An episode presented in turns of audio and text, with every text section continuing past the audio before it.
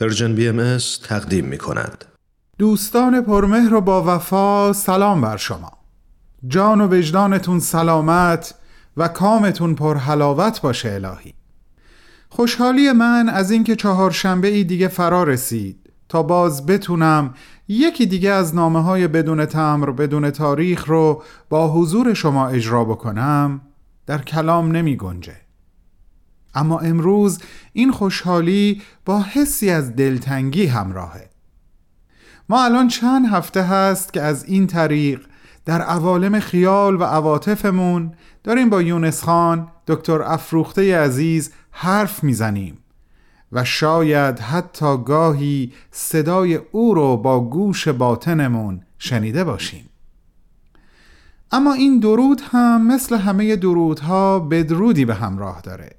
و امروز من آخرین نامه خطاب به او رو برای خودش و شماها می‌خونم. به شخصه احساسی بسیار عمیقتر از قبل نسبت به او در قلبم حس می‌کنم. بذارین روشنتر بگم.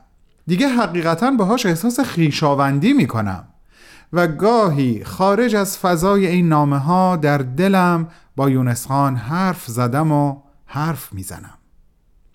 پس در حقیقت این خداحافظی یک بدرود ظاهریه و ما مطمئنا با او و خاطراتش روزهای زیادی رو دمخور و معنوس خواهیم موند. حالا دلم یکم آروم شد. من بهمن یزدانی رو در اجرای آخرین نامه خطاب به دکتر یونس افروخته همراهی کنین لطفا. متشکرم. تو این میونه راه عمر یک نگاهی پشت سرت بنداز بهمن. پشت سر حرفای دلتو توی این نامه ها به اونها پر از یاد و خاطره ها و شادی ها ها و دستیابی ها از آثارشون. خیلی از اون آدم ها دیگه تو این دنیا زندگی نمی‌کنن. تأثیری که روی تو یا بشینی براشون نامه میشه اما در عالم خیال نامه تو می‌تونی اونها رو براشون بفرستی. نامه هایی بدون تمبر بدون تاریخ.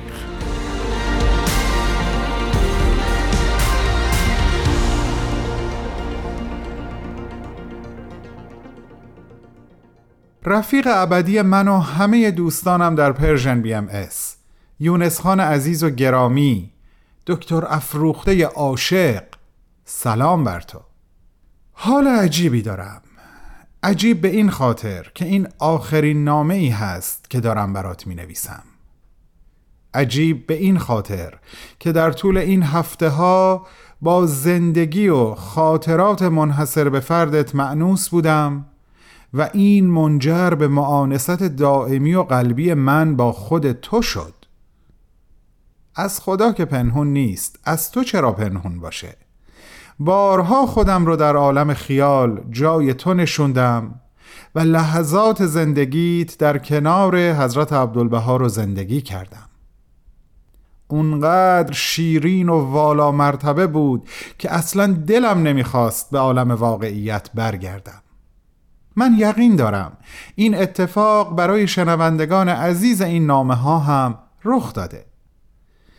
به هر حال چیزی که مهمه این هست که ما از حالا به بعد تو رو بیشتر از قبل می‌شناسیم و دوستت میداریم و بهت فکر می‌کنیم و در مراحل مختلف زندگی های خودمون خاطرات زندگی تو رو مرور خواهیم کرد.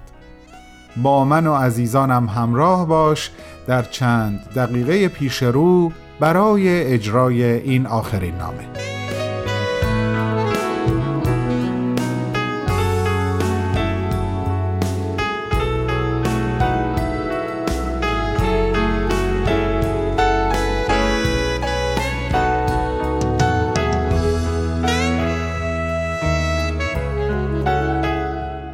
حتما خودت و عزیزانی که الان صدای من رو میشنون به خاطر دارین که در اواخر نامه قبل اشاره ای کردم به یک زیافت با شکوه با حضور افرادی به ظاهر متفاوت و متنوع و به باطن متحد و یگانه در شهر عکا. تفصیل این ماجرا رو به امروز و نامه امروز موکول کردم. الان وقتشه راجع بهش بیشتر توضیح بدم. عزیزانم یونس خان اینطور نوشته بود که قبل از تجدید قلعه بندی عکا و در واقع تجدید حبس حضرت عبدالبها در پشت دروازه های این شهر این میهمانی ها و زیافات مخصوصا در حیفا به وفور برگزار می شد که شاخصه اصلیش هم همین وحدت در کسرت بود.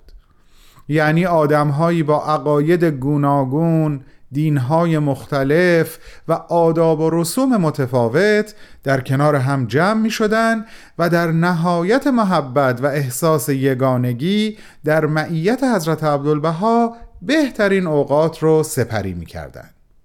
و حضور اونها در کنار هم نمونه کوچکی بود از آنچه که حضرت بهاءالله برای آینده جهان مقدر کردند و حضرت عبدالبها در راه تحققش تلاش می‌کردن و آموزه هاش رو آموزش می‌دادن.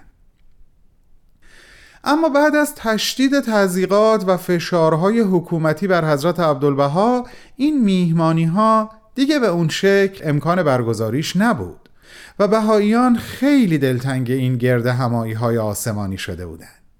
تا اینکه یه بار با وجود همه سختی ها و محدودیت ها خیلی ناگهانی به یک شکل باور نکردنی این اتفاق رخ میده. گویا یکی از خانوم های بهایی آمریکایی به نام میسیز جکسون به همراه یه نفر دیگه از دوستانش مهمان خانواده حضرت عبدالبها بودند و تعدادی از افراد شرقی هم مهمان مسافرخونه.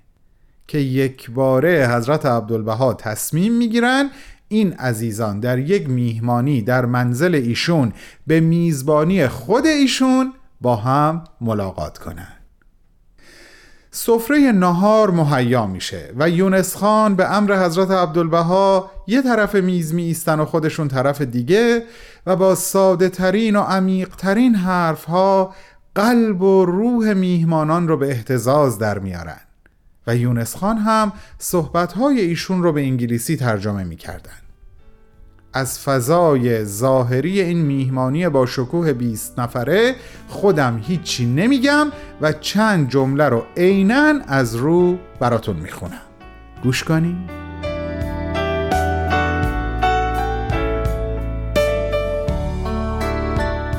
از ادیان و مذاهب و عقاید مختلفه با البسه متنوعه از هر جا یک نفر به طور نمونه حاضر بودند.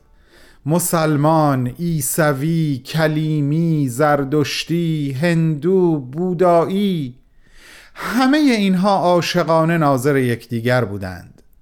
هر کس لباس ملی خود را در بر و کلاه معمولی کشور خود را بر سر داشت. تماشای کلاه ایرانی، فینه مصری، فوته و امامه هندی، قبای بلند زردشتی با آن لباس و قیافه آمریکایی در یک جا که تا این درجه مختلف و شکل اما متحد العقیده و متفق القول و متفق النیت بودند کیفیت مخصوصی داشت. و حضرت عبدالبها جایی میان صحبتهاشون خطاب به جمع بیانی با این مضمون میفرمایند که مجالس جشن بسیار مجلل و با شکوه در عالم بسیار است. اما در زندان با این همه تعذیقات موجوده مسلمه هرگز چنین مجلس با روح و ریحانی در عالم دیده نشده و نخواهد شد.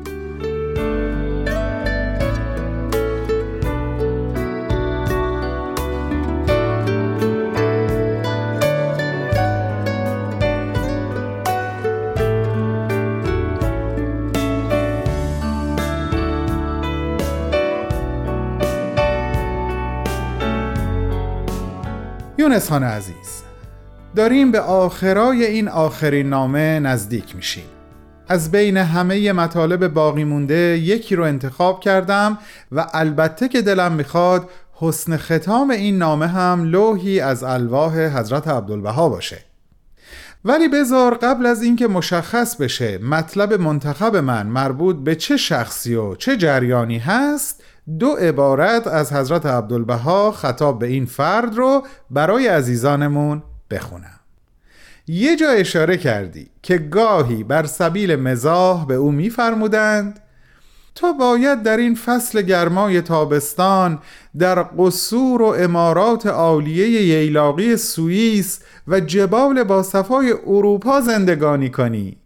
در این مدینه خرابه عکا با ما فقرای مسجون چرا به سر می‌بری؟ و اما مطلب بعدی که خدایی بعد از خوندنش با صدای بلند خندیدم این هست اونجا که نوشته بودی یک روز که از سر سفره برخواستند مختصر اظهار خستگی نموده سپس به این عبارت اظهار مسرت فرمودند باز خوب است که الحمدلله بعد از این همه زحمت مطلب را خوب می‌فهمد و رفع خستگی می شود اگر با این همه تفصیل مطلب را خوب درک نمی کرد من چه می کردم؟ شاید دوستان خوبم حد زده باشند که من راجع به چه شخصی و چه جریانی می‌خوام صحبت کنم. بله دوستان. شخص مورد نظر من خانم دریفوس بارنی هستند که چندین بار به عکا و به ملاقات حضرت عبدالبها اومدن و در یکی از این سفرها به مدت یک سال در عکا اقامت کردند که این اقامت منجر به یک اتفاق مهم شد و اون سوالهایی بود که از حضرت عبدالبها میپرسیدن و پاسخهایی رو که از ایشون دریافت کردن به صورت یک مجموعه در آوردن که امروز تحت عنوان کتاب مفاوضات در دسترس ماست. یونس خان اینطور می نویسن که با وجود مشاغل بیشمار و بی حد و حسابی که حضرت عبدالبها داشتن تنها زمان این گفتگو موقع نهار بود. حدود ساعت یک بعد از ظهر. از یک جهت خوب بود که ایشون به این دلیل هم که شده سر یک ساعت مشخص برای میل کردن مقداری نهار تشریف می آوردن. اما همین گفتگو گاهی باعث می شد که ایشون اصلا فرصت نکنن نهار بخورن اما از این گفتگو خوشحال بودن و خب اون صحبت مزاح آمیزی هم که از ایشون نقل کرده بودی و من توی نامم آوردم مربوط می‌شد به یکی از همین ظهرها و سوال و جوابها. اما از هرچه بگذریم سخن دوست خوشتر است. دوباره اشاره کردم به میزان غیر قابل توصیف گرفتاری ها و مشغله ها و مسئولیت ها و مراسلات و مکاتباتی که حضرت عبدالبها بی وقفه در حال انجام اونها بودند. دلم می‌خواد این نامه آخر رو با لوحی از حضرت عبدالبها مزین کنم و به پایان ببرم که خودت به عنوان یک شاهد زیبا و گویا از این کسرت مشاغل و در عین حال احساس عمیق مسئولیت ایشون در برابر مهر و عشق یاران الهی در خاطرات داوردی. با ذکر این توضیح کوتاه که انامل به معنی انگشتان و زهر با تازا و هید و چشم به معنای پشت هست. با تلاوت این لوح گفتگو با تو رو به ظاهر به پایان میرسونم اما می‌دونم که می‌دونی در قلب و جان همگی ما حضوری جاودانه خواهی داشت. مثل همیشه آرزو می‌کنم بالا و بلند پرواز کنی و لحظه ای از معاشرت و معانست با محبوب مهربان حضرت عبدالبها در عالم بالا محروم نمانی. خدا حافظ یونس خان. خدا حافظ. بزرگوار عاشق هولا دلاگاه ها سهرگاه است. و اما انامل و دیده و زهر و زانو و ساعد حتی هر تار مو چنان خسته و ناتوان که وصف نتوان. از غروب تا به حال این قلم در جولان است. دیگر ملاحظه فرما و انصاف ده. که قلب عبدالبها چگونه مرتبط به حب احباء الله است. پس اگر جواب تأخیر افتاد و یا خط چون موی زنگیان گناه من نیست. این قصور از درازی لیل دیجور است. مکاتیب از کسرت مشاغل مختصر مرقوم شد. البته معذور خواهند داشت. زیرا هر کلمه موجی از دریای اعظم حب حقیقی و تعلق روحانی صادر.